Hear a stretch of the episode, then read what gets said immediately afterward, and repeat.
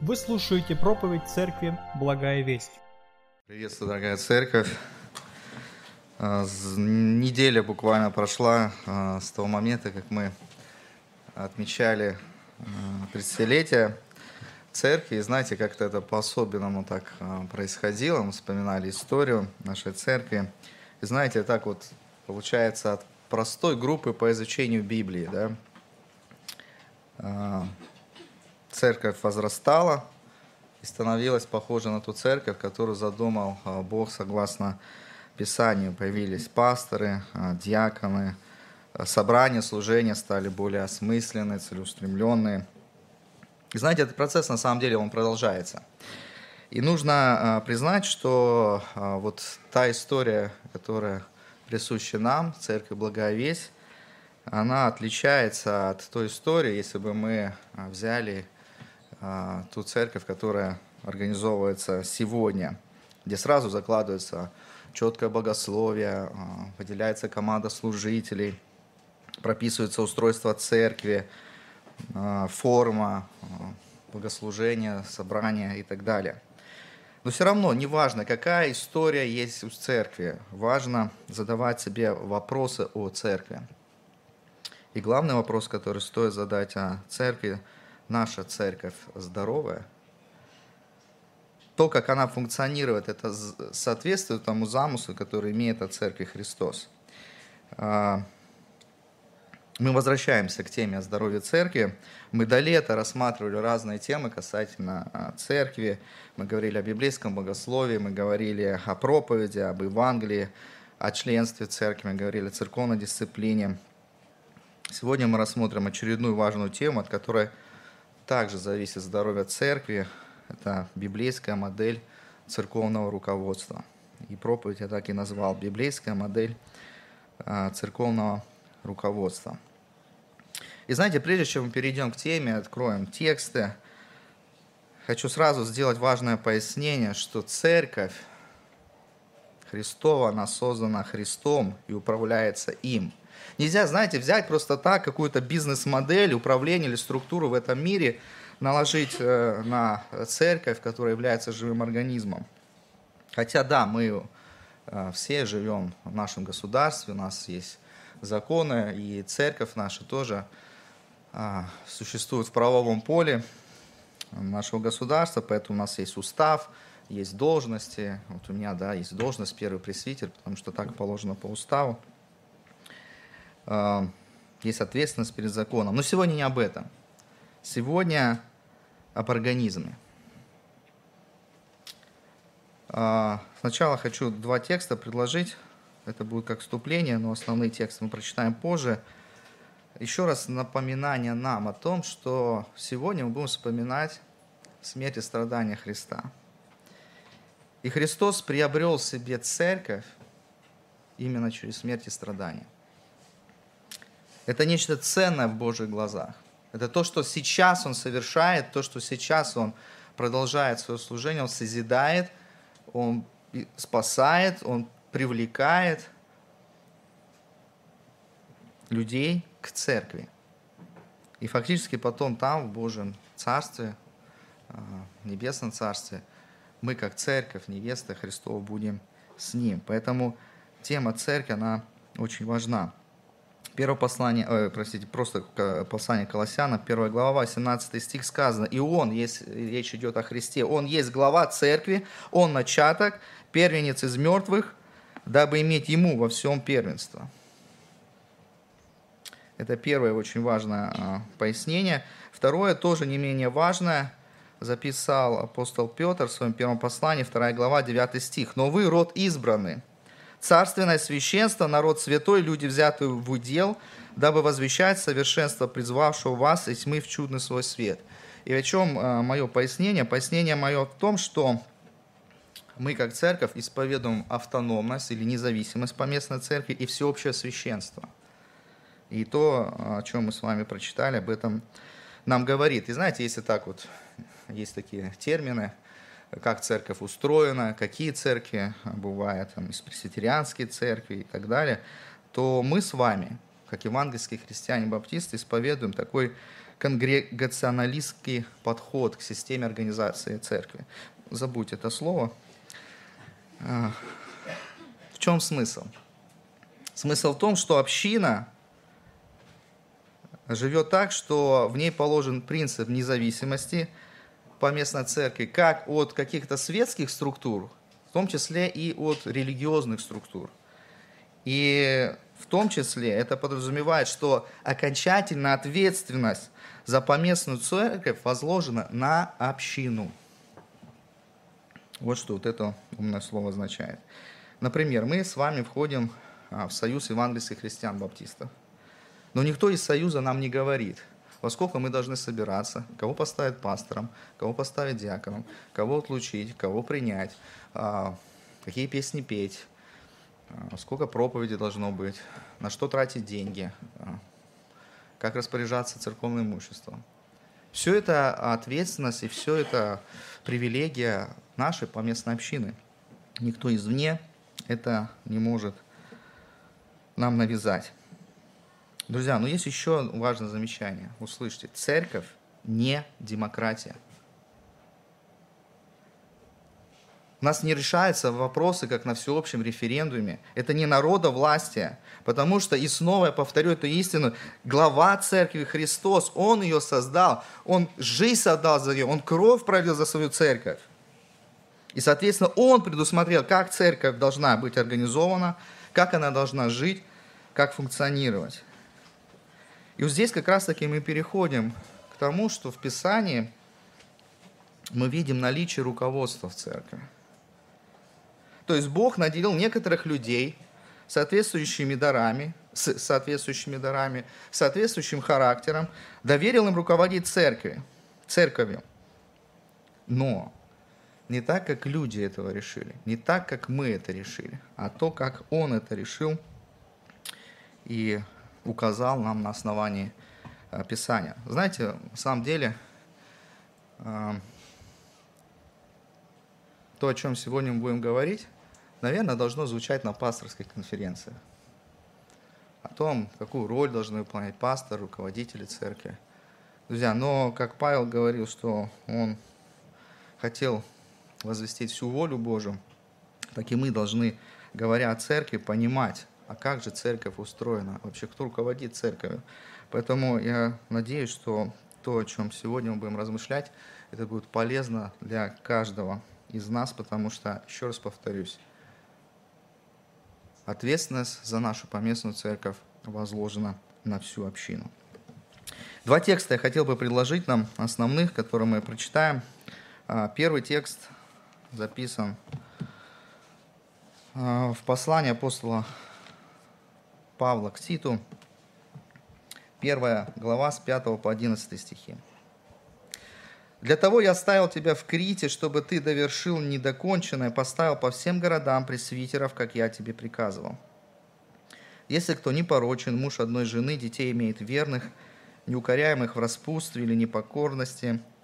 Ибо епископ должен быть непорочен, как Божий домостроитель, ни дерзок, ни гневлив, ни пьяница, ни биться, ни коростолюбец, но странолюбив, любящий добро, целомудрен, справедлив, благочестив, воздержан, держащийся истинного слова согласно с учением, чтобы он был силен и наставлять в здравом учении, противящийся обличать.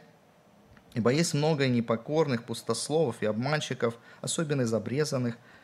Каковым должно заграждать уста. Они развращают целые дома, уча, чему не должно, из постыдной корости. И второй текст а, записал апостол Петр в, первой, в первом послании, 5 глава, первые пять стихов. «Пастырей ваших умоляю, я, сопастырь и свидетель страданий Христовых, и соучастник в славе, которая должна открыться. Пасите Божье стадо, какое у вас, надзирая за ним, непринужденно, но охотно и благоугодно, не для гнусной корости, но из усердия и не господствуя над наследием Божиим, но подавая пример стаду. И когда явится пастор-начальник, вы получите неувидающий венец славы. Также и младшие повинуйтесь пастырям, все же, подчиняясь друг другу, облекитесь смирномудрием, потому что Бог гордым противится, а смиренным дает благодать. Аминь. Вот на основании вот этих, ограничимся этими двумя отрывками, на основании даже вот этих двух отрывков мы видим следующее, что на пасторов возложена определенная ответственность. У пасторов есть определенная власть. И определенная власть и ответственность есть у общины по отношению к пасторам. Итак, три у нас будет пунктов. Какая ответственность, какую ответственность Бог возложил на пасторов, какую Бог власть дал пасторам, и какая ответственность и власть есть у общины по отношению к пасторам. И начнем мы а, с первого пункта об ответственности, которую Бог возложил на пасторов. А, для начала вот в этих двух отрывках мы видим всю палитру, а точнее всего три слова, которые являются синонимами и которые нам раскрывают вообще идею руководства церкви. И каждое слово это несет свой оттенок. Во-первых, есть у нас употребляется в нашем отрывке слово пресвитер или старейшина – и это слово означает, что есть ответственное, авторитетное лицо, на которое возлагается руководство церкви. Есть слово епископ, мы с вами прочитали, это другое слово, и оно имеет оттенок, это тот, кто внимательно смотрит за кем-то или надзирает, то есть ответственно заботится о какой-то веренной группе. И есть пастырь, или мы привыкли называть пастор, буквально от слова пастух, который, как прообраз нашего небесного пастыря Христа, заботится о веренной пастыре. То есть пастор осуществляет духовную заботу о церкви. А, и по сути мы видим следующие ответственности пасторов из наших отрывков. Что должны делать пасторы? Во-первых, пасти. Это следует из текста. «Пасите Божье стадо», 1 Петра, 5 глава, 2 стих. Надзирать это также следует из этого отрывка. И подавать пример. Да? Подавая пример стада. И вот три таких ответственности есть э, у пастора, она, она возложена. Ну что значит пасти? Пасти тоже можно расшифровать следующими такими глаголами. Вести, питать и защищать. Ну что делает пастух? пастух? Он вводит, помните 22-й псалом, овец к водам тихим. Да? Он питает, он защищает от диких зверей, и от зноя и прочее, прочее. Итак, что значит вести? То есть пастух ведет, питает, защищает или пасет. Что значит вести? Вести буквально идти впереди. И кого-то вести за собой. Куда вести? Вопрос. И здесь мы можем говорить, что пасторы должны каждого, это есть другие отрывки об этом, каждого члена церкви вести к зрелости во Христе. И тут есть, конечно, индивидуальный аспект служения, когда при личных встречах, при личных беседах, а, при личном наставлении осуществляется этот процесс, а также это осуществляется так, как сейчас, через публичное служение, через слово проповеди, через наставление основ веры или подготовку, крещение и прочие э, такие публичные служения, э, церковь возрастает в зрелости в целом, как община, не каждый индивидуальный человек, а в целом как община – и, по сути, другими словами, на самом деле, вести а, церковь – это помочь людям в церкви идти путем освящения, помочь людям уподобляться в образ Иисуса Христа. И поэтому, если брать конкретно, то ответственность пастора заниматься наставничеством и душепопечением. И опять же, как я уже сказал, делать это там, где это возможно публично, ну и в том числе на а, индивидуальных, как мы говорим, тет-а-тет. Пастух питает своих овец. Что значит питать? Буквально кормить. Ну, понятно, что речь идет же не о физической пище, не о том столе, который а, обычно после служения бывает. И на самом деле это одна из самых важнейших ответственностей пастора – питать духовно, то есть питать из Слова Божьего. Характеристика пресвитера есть важное качество. Это пишет Тимофей, чтобы пастор был учительным. А в нашем отрывке, который мы прочитали из послания к Титу, э, это здесь более развернуто. Девятый стих. «Держащийся истинного слова, согласно с учением, чтобы он был силен и наставлять в здравом учении и противившихся, противившихся обличать». То есть основная, можно сказать, функция пастора – кормить, то есть это учить Божьему Слову. Это служение проповеди, это разбор Библии, это основная ответственность пастора. И именно через наставление Божьему Слову и осуществляется руководство церкви. Не потому, что я так хочу, не потому, что я так сказал, вы должны делать, а потому что Библия говорит. Поэтому церковь делает согласно тому, чему учит Библия, а не просто исполняет прихоти пастора. А пастух, помимо того, что он ведет к зрелости, он питает, то есть кормит Божьим Словом, он еще и защищает. Защищает от чего? Ну, прежде всего, от ереси и лжи. И опять же, в нашем отрывке, э, посланию к Титу, 10 стих сказано, «Ибо есть много непокорных пустословов и обманщиков, особенно из обрезанных, каковым должно заграждать уста. Они развращают целые домы, уча чему не должно из постыдной корости». Опять же, на основании знания Писания пастор должен отличать истину от лжи. Пастор должен понимать, в чем кроется опасность той или иной идеи для общины или для конкретного человека. Конечно, это может речь идти о каких-то религиозных ересей, э, касающихся вероучительных принципов, но и не только.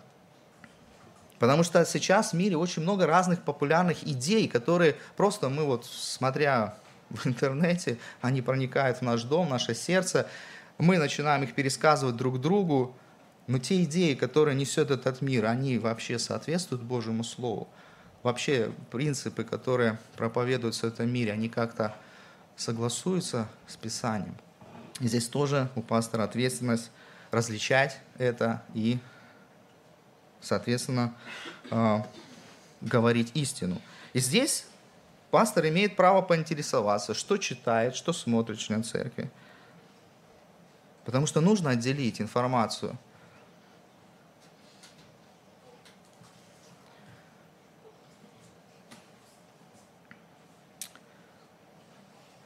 Еще есть одна большая ответственность пастора в плане пасти овец, а это выходит за рамки наших двух отрывков, но это следует из того, что делали апостолы.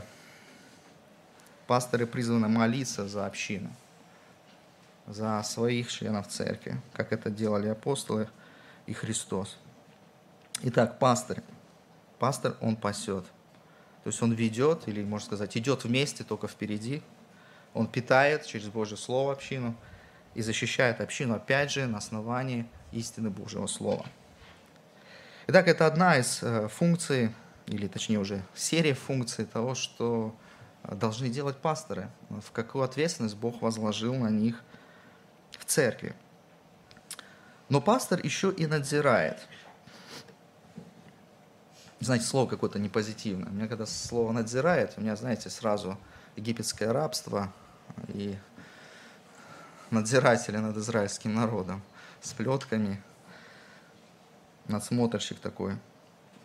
Но смотрите, что говорит нам второй стих из послания Петра.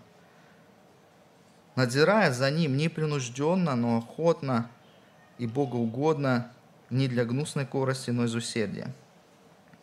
Фактически это функция или это ответственность пастора следить, чтобы их овцы не потерялись, а были в стаде. Во-первых, для этого нужно знать своих овец. Нужно знать, кто вообще является частью общины. Надзирать за теми, кто не является частью общины, это не забота пастора. Вот почему мы акцентируем внимание на понятном членстве в церкви. Во-вторых, пастор активно вовлекается в жизнь членов церкви. И знаете, вот здесь Внешне это может выглядеть как вмешательство в личную жизнь человека. Но посудите сами, если члена церкви длительное время без уважительной причины нет на наших собраниях, или доходит информация о том, что человек живет в грехе, то пасторы начинают процесс разбирательства, звонят, просят о встрече, и знаете, честно, это самая неприятная часть того, что должны делать пасторы. Здесь приходится сталкиваться с грехами людей, со своими собственными грехами. И вот почему звучит предупреждение. Делать это непринужденно, охотно, богоугодно, не для, не для гнусной корости, но из усердия. Пасторы не должны сводить счеты, мстить, руководствоваться какими-то своими личными целями и амбициями. Ведь еще в Ветхом Завете звучало очень страшное, страшное предупреждение. Это э, записано у пророка Иезекииля, 34 глава, первые 4 стиха. «И было ко мне слово Господне, Сын человеческий, из реки пророчества на пастырей Израилевых, из реки пророчества и скажи им, пастырям, так говорит Господь Бог, горе пастырям Израилевым, которые пасли себя самих. Не стадо ли должны пасти пастыри? Вы ели тук и волною одевались, откормленных овец заколали, а стадо не пасли. Слабых не укрепляли, и больной овцы не врачевали, и пораненные не перевязывали, и угнанные не возвращали, и потерянные не искали, а правили ими с насилием и жестокостью. Друзья, надзирать и вмешиваться там, где есть опасность, это пасторское руководство. Еще раз говорю, это не такая почетная функция и задача, как, например, стоять здесь и проповедовать слово, ну так определил пастор-начальник. Друзья, и вы сегодня были свидетелями, порой на пастора ложится бремя сказать о смерти какого-то человека или пойти к смертельно больному человеку, нести утешение – все это тяжело. Все это непросто. Но Бог так определил, и поэтому, когда мы говорим о том, что пасторы надзирают, вы должны понимать, что это не потому, что нам так хочется. Это ту ответственность, которую возложил на нас пастор-начальник. Итак, мы говорили о том, что пастор пасет, пастор надзирает. Но есть еще, я бы сказал, очень важная функция – каким образом осуществляется руководство в церкви через пасторов, это подавать пример. Послание к Петра мы э, читаем, но подавая пример стаду. А в послании к Титу ведь не просто так представлен список требований к пастору.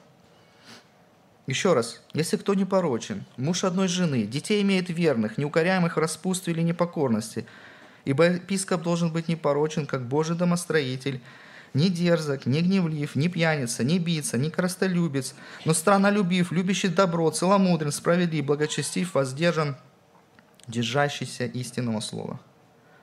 Друзья, значит ли, что другие члены церкви могут не соответствовать этому списку требований? Но я же не пастор, я могу погневаться. Ну, могу немного перебрать с алкоголем, я ж не пастор. Ну, не воздержан, и гостей терпеть не могу, ну, я ж не пастор. Как-то глупо звучит. Знаете, я сам вырос в семье пастора и часто слышал, ты что себя так ведешь, ты же сын пастора. А больше всего нашим моим сестрам доставался, не постарше. Косметика – это табу, накрутить волосы – это табу. Пожалуйста, не возлагайте то бремя, которое Бог возложил на нас, на наших детей – у Михаила Ивановича уже вы, выросли дети. Наши дети такие же грешники, такие же неспасенные, которые тоже нуждаются в наставлении, в Евангелии. И мы это делаем в рамках воспитания в нашей семье. Но мы просим это делать вас, в нашей общине. Но не требуйте от них безупречного поведения или хотя бы того, о чем мы читаем, требуется по отношению к пастору. Друзья, но это я отвлекся. Я хотел другой пример вам рассказать. То есть, по сути, что нам говорит Писание? Писание возлагает ответственность на пастора быть примером и образцом христианской жизни. Причем, услышьте, не примером какой-то, знаете, фасадной жизни, а настоящей жизни, исполненной Евангелием. Члены церкви должны видеть пастора в разных ситуациях и обстоятельствах. И дома, и в церкви, где-нибудь на природе – вот почему речь идет о гостеприимстве. Если вы увидите, как пастор грешит, вы должны увидеть, как он восстанавливает свои отношения с Богом, как он кается. Знаете, вчера я повелся как пятилетний ребенок, не вчера, а позавчера. Была конференция, два дня. Первый день я был весь день после конференции. В пятницу мы вернулись домой. А, Наталья, супруга моя, легла отдыхать чуть пораньше. Я пошел перекусить, и она попросила, говорит, слушай, ну не бери телефон, ты быстрее покушаешь, если без телефона будешь. Я так демонстративно кладу телефон рядом с ее в нашей комнате с тумбочкой и иду кушать. Но там оказался телефон мамы Любы. И через 15 минут, когда у нас сейчас дети болеют, там закашлял Даник, Наталья встала, открывает кухню, я сижу в телефоне. И на упрек, справедливый упрек, ты же обещал. Я сказал, это не мой телефон.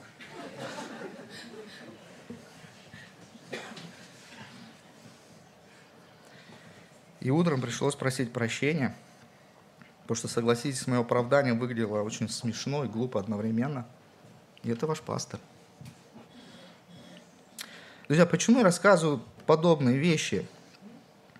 Потому что я не хочу, чтобы у нас у вас, как у членов церкви, как у нас, у общины, не было иллюзий, что пастор это почти такой Иисус, который гневается только когда убивает муху,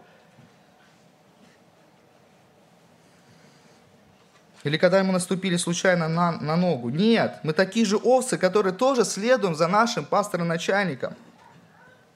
Да, Бог дал нам дарование, ответственности. И сказал, чтобы мы должны быть примером следования за Богом. Но это тоже непросто. Вы такие же люди, как и вы. Мои дети, жена, а теперь еще и Кудуховы знают, о чем я говорю. Почему Кудухов? Потому что теперь они живут за стенкой рядом. Друзья, и таким образом мы видим ту ответственность, которую Бог возложил, как руководить церковью. Пасти, как пастух, надзирать и подавать пример.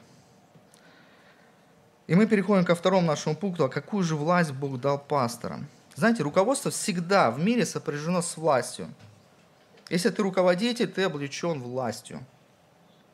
Друзья, но в Божьей семье все работает по-другому пасторская власть церкви ограничена и устроена совсем по другим принципам. Еще раз, если мы ответим кратко на вопрос, какую же Бог власть дал пасторам, то ответ будет следующий. Бог дал ограниченную власть пасторам. У Бога есть масса предохранителей, чтобы пасторы не стали считать себя властелинами, узурпаторами, начальниками, которые требуют беспрекословного подчинения, потому что я так сказал – и что же это за предохранители, которые Бог дал, чтобы ограничить власть пастора? Предохранитель номер один – множественность пресвитеров, ну или пасторов, у нас это синонимы. Обратите внимание в два текста, которые мы с вами прочитали. Если мы будем читать другие тексты, Деяния апостолов, Ефесянам, во многих текстах говорится о пастырях или пресвитерах во множественном числе.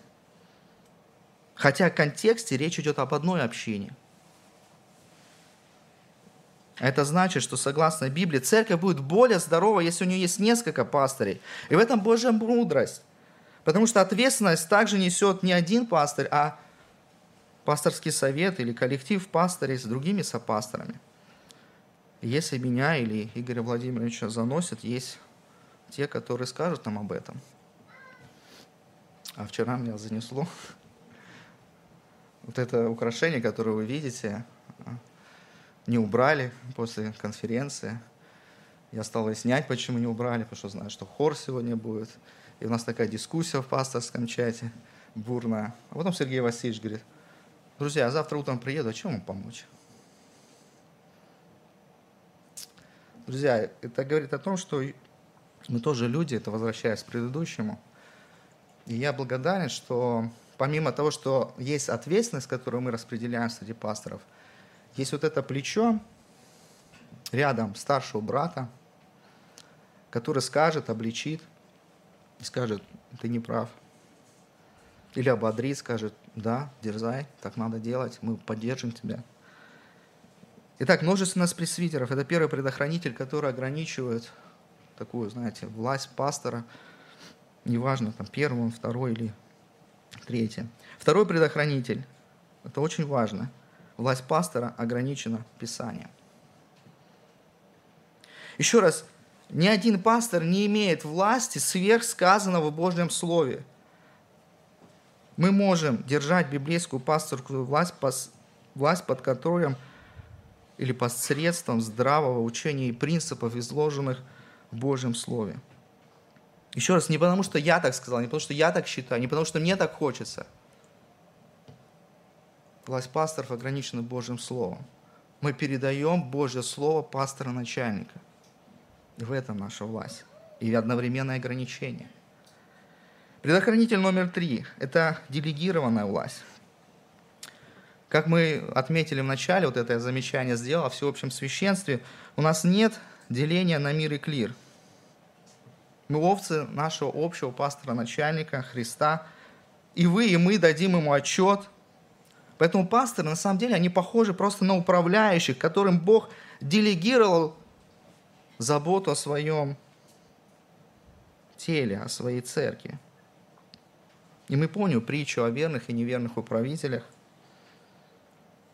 И пасторы, прежде всего, такие же члены церкви, во-первых, а потом уже пасторы. Это истина о всеобщем священстве.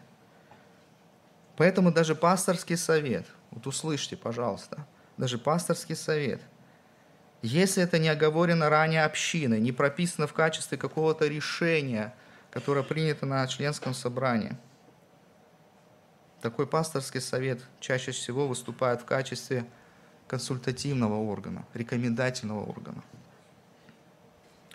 Пасторские полномочия ограничены теми рамками, которые, согласно Писанию, делегировала им община.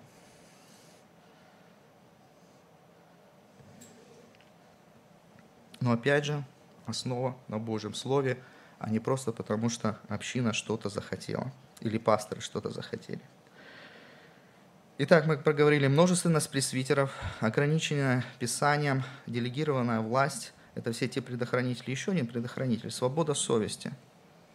Хотя мы чуть раньше сказали, что у пастора есть функция надзирать, но мы понимаем, что у каждого из вас, живого члена церкви, духовно живого есть Дух Святой. И пастор знает своих овец, а вы, как овцы, знаете своего пастора. Я говорю о Христе. И мы понимаем, что не от нас зависит, как тот или иной человек отреагирует, например, на проповедь. Почему-то кто-то сейчас сидит, и, может быть, это слово как-то касается, а кто-то сидит, ну, не знаю, в своих каких-то мечтах, мыслях, телефоне. Поэтому мы и даже говоря о надзоре, мы можем надзирать в естественной среде нашей жизни. У нас нет системы слежки по камерам. Мы не смотрим, кто пришел, а кто нет на собрание, потому, по тем камерам, которые на входе. Если человек не хочет встречаться или пускать пастора в свой дом, мы не можем прийти с орденом на обыск или взять с собой участкового. Мы можем только апеллировать той информации, которой обладаем, которую человек сам захочет открыть. А если человек не хочет открываться, если человек не хочет быть честным, да, это неправильно, но мы не можем принудить человека к встрече или к тому, чтобы он сказал нам правду. И тут остается только молиться, уповать на Божье водительство и милость для нас и для этого человека. Поэтому Предохранитель номер четыре, четыре – это свобода совести. Это даже один из принципов нашего баптистского братства. Итак, мы говорим про власть пастора, и она ограничена. Ограничена Божьим Словом, то, что это коллектив, множественность пасторов. Это власть делегирована Господом, самим пастором-начальником и общиной, согласно Писанию. И не забываем, что есть свобода совести – и последнее. А какая же ответственность и власть есть у общины по отношению к пасторам? И знаете, апостол Петр на самом деле дает исчерпывающий ответ. В нашем первом послании, в пятой главе, в пятом стихе сказано, также и младшие повинуйтесь пастырям. Все же, подчиняясь друг другу, облекитесь смиренно мудрым, потому что Бог горным противится, а смиренным дает благодать. Если пастор руководит церковью в рамках границ Божьего Слова, то действительно логично, что ответственность члена церкви повиноваться своим пастырям, пастырям, простите, почему? Потому что они возвещают Божье Слово. Конечно, тут могут быть вопросы, знаете, такой серой зоны. А почему пасторы в другой общине это разрешают, а наши пасторы это не разрешают? Вроде Библия одна и так далее.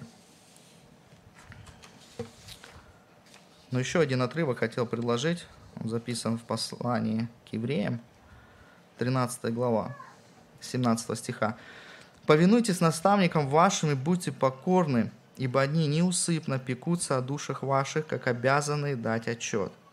Чтобы они делали это с радостью, а не воздыхая, ибо это для вас не полезно. Молитесь о нас, ибо мы уверены, что имеем добрую совесть, потому что во всем желаем вести себя честно». Поймите, пожалуйста, мы как пасторы, помимо того, что дадим отчет за свою собственную жизнь, за свои семьи, нам еще отвечать и за церковь. Если мы, как совет пасторов, пришли к каким-то выводам на основании нашего коллективного понимания Писания,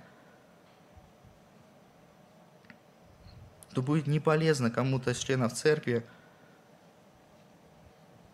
ослушаться того или иного решения или рекомендации. Потому что согласно тексту Писания призывают членов церкви слушаться своих пастырей. Знаете, вот эта конференция, которая была последние два дня, мы обедали с этими сестрами из Брянска, потом у нас встреча была, и мне было, знаете, приятно услышать, что они говорят, ну, есть же структура, которую установил Бог – и они говорят, первое, когда мы вообще задумали эту конференцию, первое, что они сказали, мы спросим у своих мужей, а вот вам телефон нашего пастора, позвоните им. Если он позволит нам приехать, мы приедем.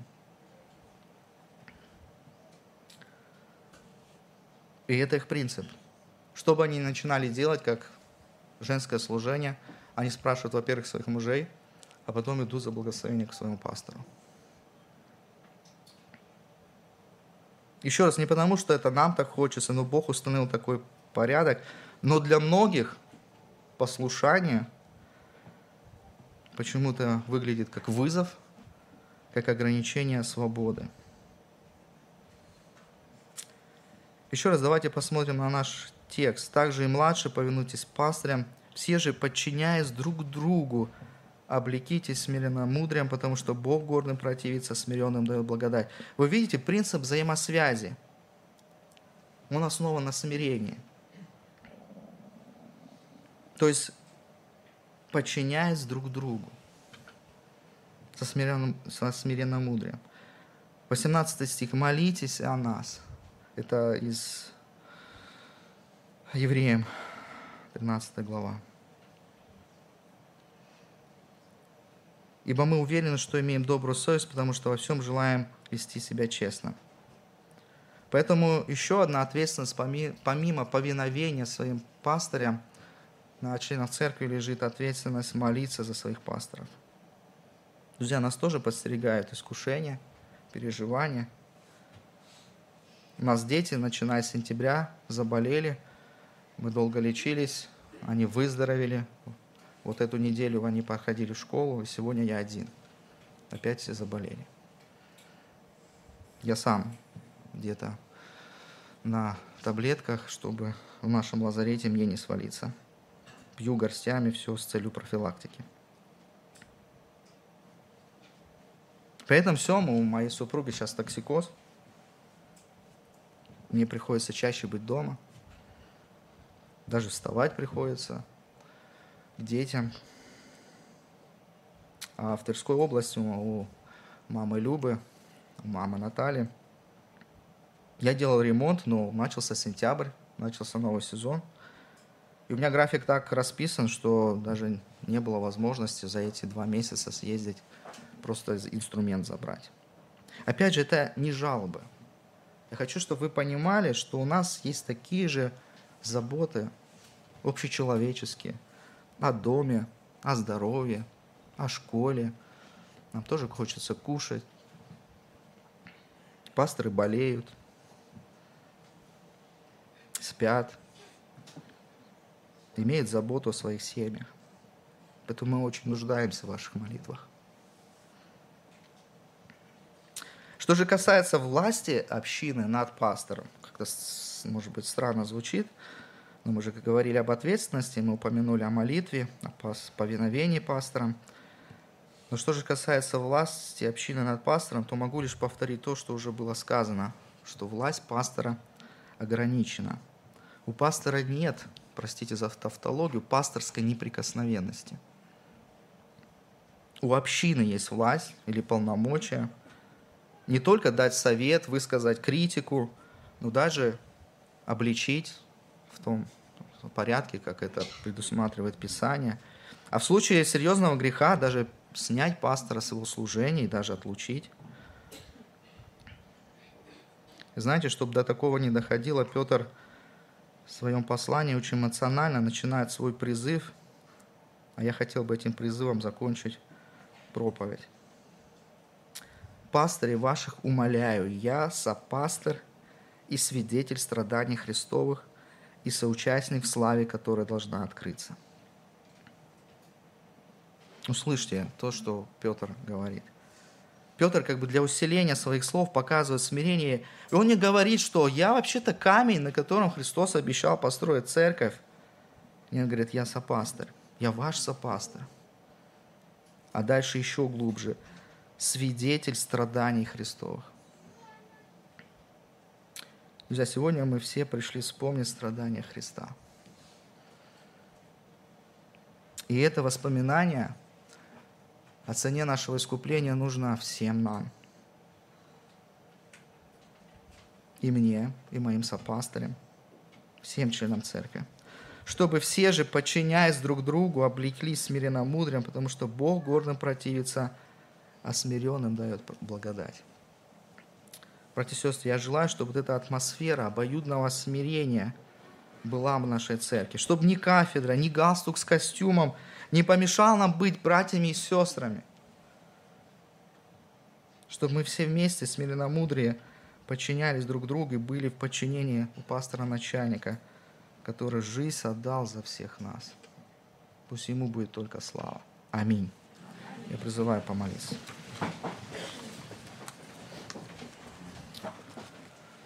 Господь наш и Бог, мы благодарим Тебя, что Ты создал свою церковь. Мы благодарим Тебя за Твою премудрость, которую Ты организовал церковь, Господь, и поставил руководителей церкви. Господь, мы благодарим, что своей премудрости Ты дал и ответственность, и ограничил власть пасторскую. И вместе с тем, Господь, мы все овцы Твои. Господь, и пусть вот эта идея, которую Ты заложил в Писании, как должно быть устроена церковь, как мы, как пасторы, должны руководить ей, и как члены церкви, община должна нести свое бремя ответственности. Благослови, чтобы это все было в духе смирения, кротости и любви. Благослови церковь Твою, чтобы церковь Твоя была здоровой, и мы могли, Господь, прославлять Тебя тем, что выполняем то, что Ты поручил нам. Молюсь Тебе во имя Отца, Сына и Духа Святого. Аминь. Местная религиозная организация Церковь Евангельских христиан-баптистов «Благая весть» зарегистрирована 24 июня 1999 года. ОГРН 103 773 974 3007